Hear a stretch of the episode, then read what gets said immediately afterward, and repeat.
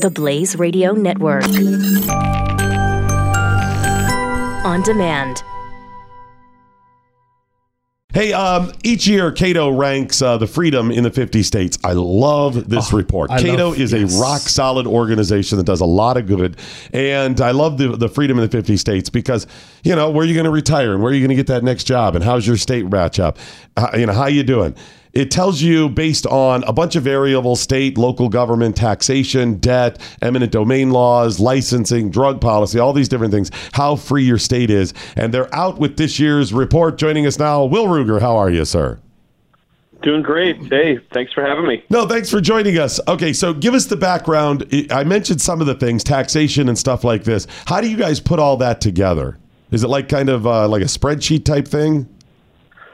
Yeah, I mean it's uh, it's it's kind of state of the art social science. We look at variables, uh, about 230 of them, and we code them from statutes and other sources.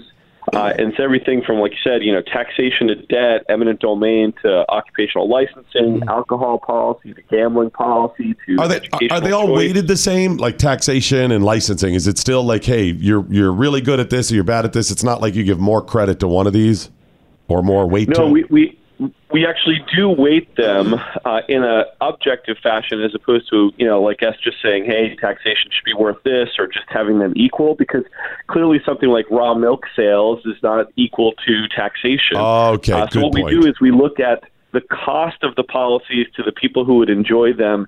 Um, and so something like you know taxation has such broad cost to everyone that that's rated more highly than say raw milk sales, which is a very few Americans who who do that. But to them, it's important, and so it's a fraction of the of the study.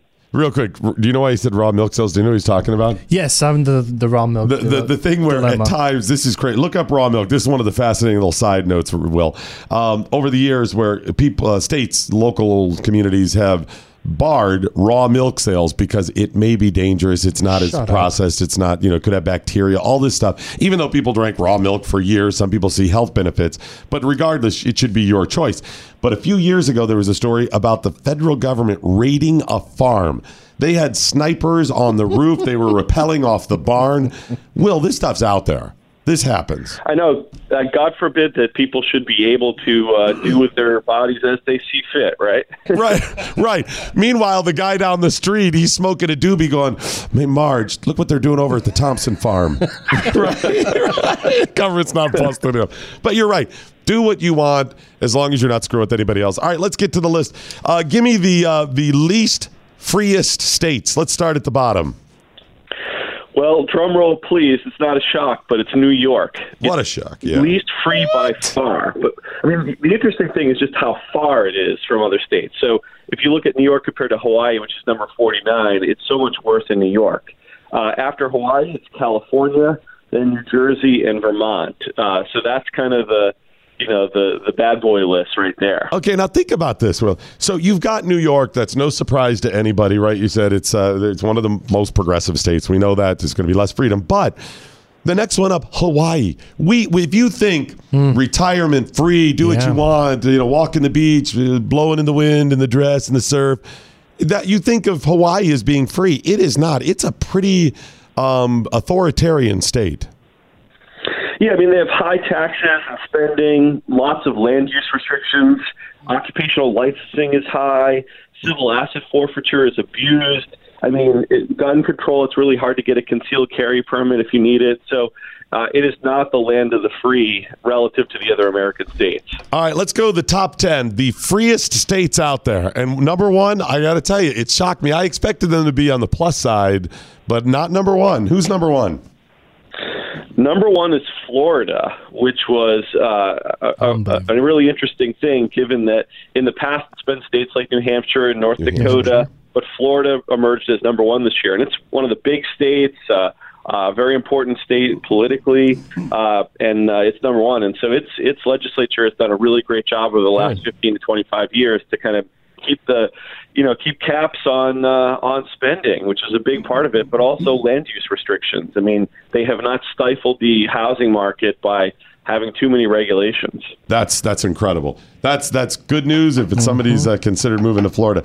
Uh, New Hampshire number two is interesting. New Hampshire's always done pretty well. I mean, their state motto is "Live Free," um, and they certainly live up to it. But has the um, what was the um, the is it the Free State Project? Has that influenced that? Uh, the Free State Project uh, is uh, a pretty interesting uh, group. Actually, the Jason Sorens, who's my co-author on this study, was actually the founder of the Free State Project. Oh wow, that's cool.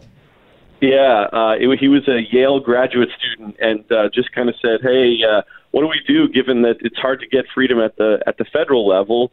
Uh, you know, this was back in the 2000s, and he said, "Well, what if we did something like this?" And he kind of penned it out on a piece of paper, and uh, look what's happening now. Uh, thousands of people have moved there uh, to try to kind of realize that and to get involved to promote freedom. Uh, number three, uh, coming at number three is Indiana. That's interesting. I wouldn't have put Indiana. A lot of those uh, Midwestern states right through there have become, you know, pretty authoritarian over the years. Well, I- Indiana is really the kind of Midwest miracle in a way because you have this, you know, Rust Belt phenomenon, uh, you know, from you know New York and Pennsylvania and the East Coast all the way into the Midwest, and what Indiana has done is to really successfully roll back regulations, uh, but it also does well on personal freedom and fiscal policy. It's really one of those states that does well across the board. Uh, and that's been a key to its success. And what's remarkable is you look at a state like Illinois right next door. It's got a great city like Chicago as a magnet, um, uh, and yet Illinois' policies are driving businesses and people to flee. Over 10% of in Illinois' 2,000 population has has on net left the state, meaning some people have come in and and that has been swamped by over 10% leaving, uh, whereas Indiana has you know stayed about flat, uh, and that's because of the fact that that that people are voting with their feet for freedom. Um, you see that between New Hampshire and Vermont, California and Nevada, uh, and then also New York to Florida, uh, where you see not just older people uh, go down to Florida, but younger people as well, because New York is just crushing them under the weight of, of kind of paternalism. I mean, New York's 50 on fiscal, 50 on regulatory policy, and it's even 40 on uh, personal freedom. So people are voting with their feet. They're driving out. 14% of New Yorkers have left. Uh, so, yeah, you might look at New York City and say, hey, it looks pretty vibrant, but the rest of the state is really suffering. So uh, the next two, Colorado and Nevada, those are uh, not that much of a surprise. Colorado has been pretty free. I mean, obviously, with uh, you know leading the country on the marijuana le- uh, legalization or decriminalization, and Nevada, of course, uh, fewer regulations and uh, no state income tax. Yeah, again, there, there, are some of these, you know, what, what you might call purple states that have done pretty well, uh, uh, you know, on a number of different margins. And I think that's what shows you the kind of success of the freedom model, if you will, right? Just allowing people to live their lives, dispose of their life, property, and liberties as they see fit, as long as they're not, uh, you know, as long as they're respecting the equal rights of others. And, and if they do that across that board, they're going to do well. What you don't want is a situation, you know, where you're doing poorly or where you're really just, you know, the Singapore of America. You know, you're doing well with economic freedom, but man, they restrict everything else. Uh, what about North Dakota? Are they up 12 points this year? They're coming in at number six. Were they much lower last year? Uh, I think they were, and uh, you know, uh, North Dakota is an, is an interesting case because it, uh, you know, it's a relatively northern, cold uh, place with. Uh, I mean, it's not it's not California in terms of the weather, uh, but it has it it has to really, I think, compete with other states based on that margin. You know, if it had the same kind of restrictions as New York on on things like fracking, or if it had the same kind of paternalism in other areas. Um, you know, h- how would it compete for those citizens uh, like a place that has, you know, a major draw, major jobs like the financial markets of New York or Hollywood and Silicon Valley of, out in California? The trouble is, is that places like California almost, uh, you know, they, they can do a lot before they start pushing people out um, because it is paradise, uh, at least in the climate sense. Uh, after North Dakota, you have Tennessee, South Dakota, Arizona, and Kansas rounding out the top 10. Uh, I'm looking for any other uh, shocking. Michigan coming in at number 14 seems relatively high, given, um, you know, Michigan was a pretty big government state for, for a long time, but they're up quite a bit.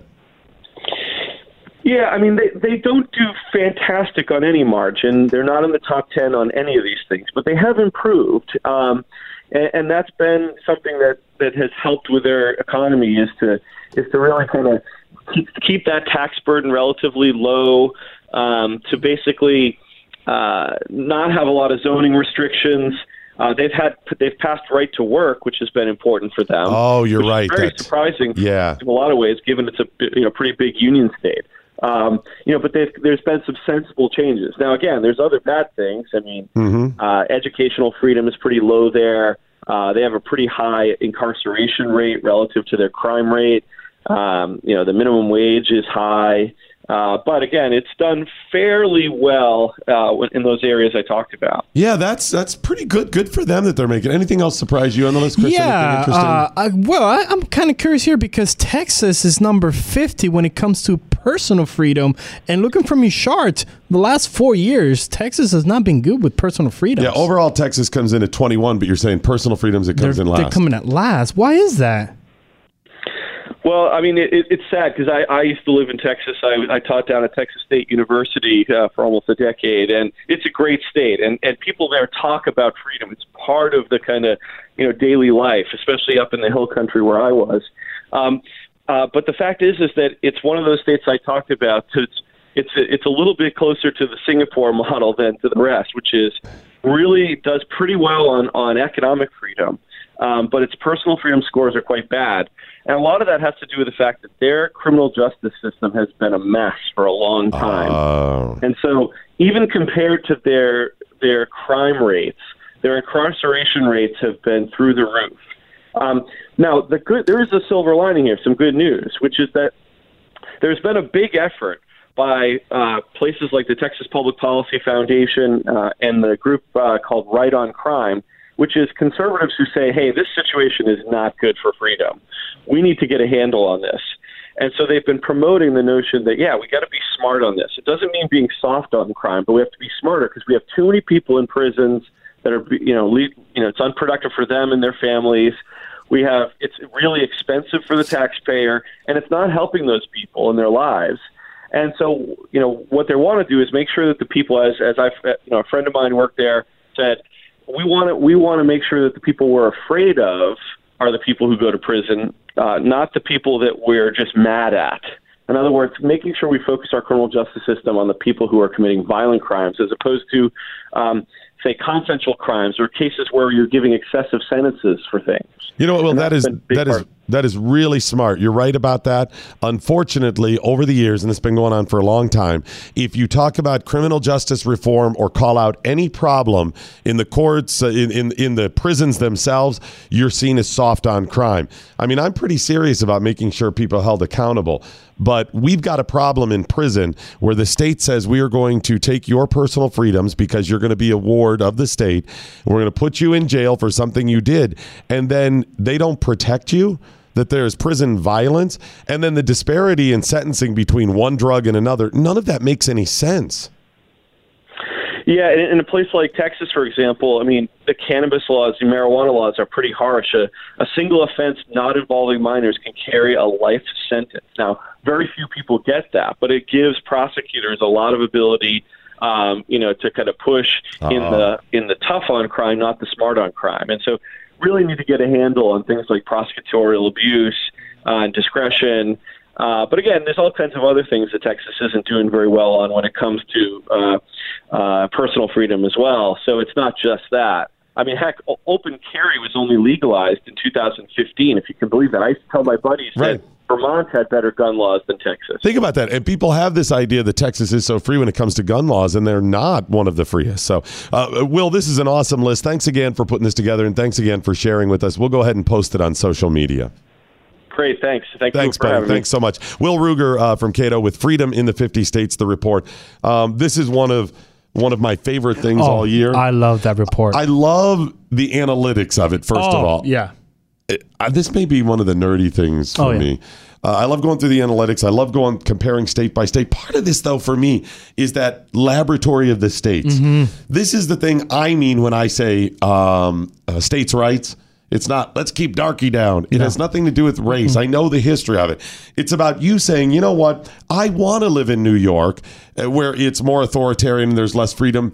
That's fine. Right. Because you think there's a benefit. And maybe it is. Maybe you like those gun laws. Maybe you like paying taxes. Maybe you like all the things that I stand up. And that's wonderful. Good for you. Others may say, I want to live in Indiana, New Hampshire, or Florida where it's the freest because I don't want those things. Great. So maybe your state is low on the list and you say, we want to be freer. So what do you do? You look at uh, one of these other states, Nevada, Colorado, and uk say, what are they What are they doing doing different? right? Yeah. How can we move up this list? Because overall we want it. You may look at the list and say, you know what? Cato's a fail in this because we don't have the same philosophies. Great. That's fine. Come up with your own. But I love to be able to compare this stuff, and Cato does a great job. And now we know where to move and where not to move. Knowledge is power. Tweet at us with the hashtag what I learned today. This is the Morning Blaze with Doc Thompson on the Blaze Radio Network.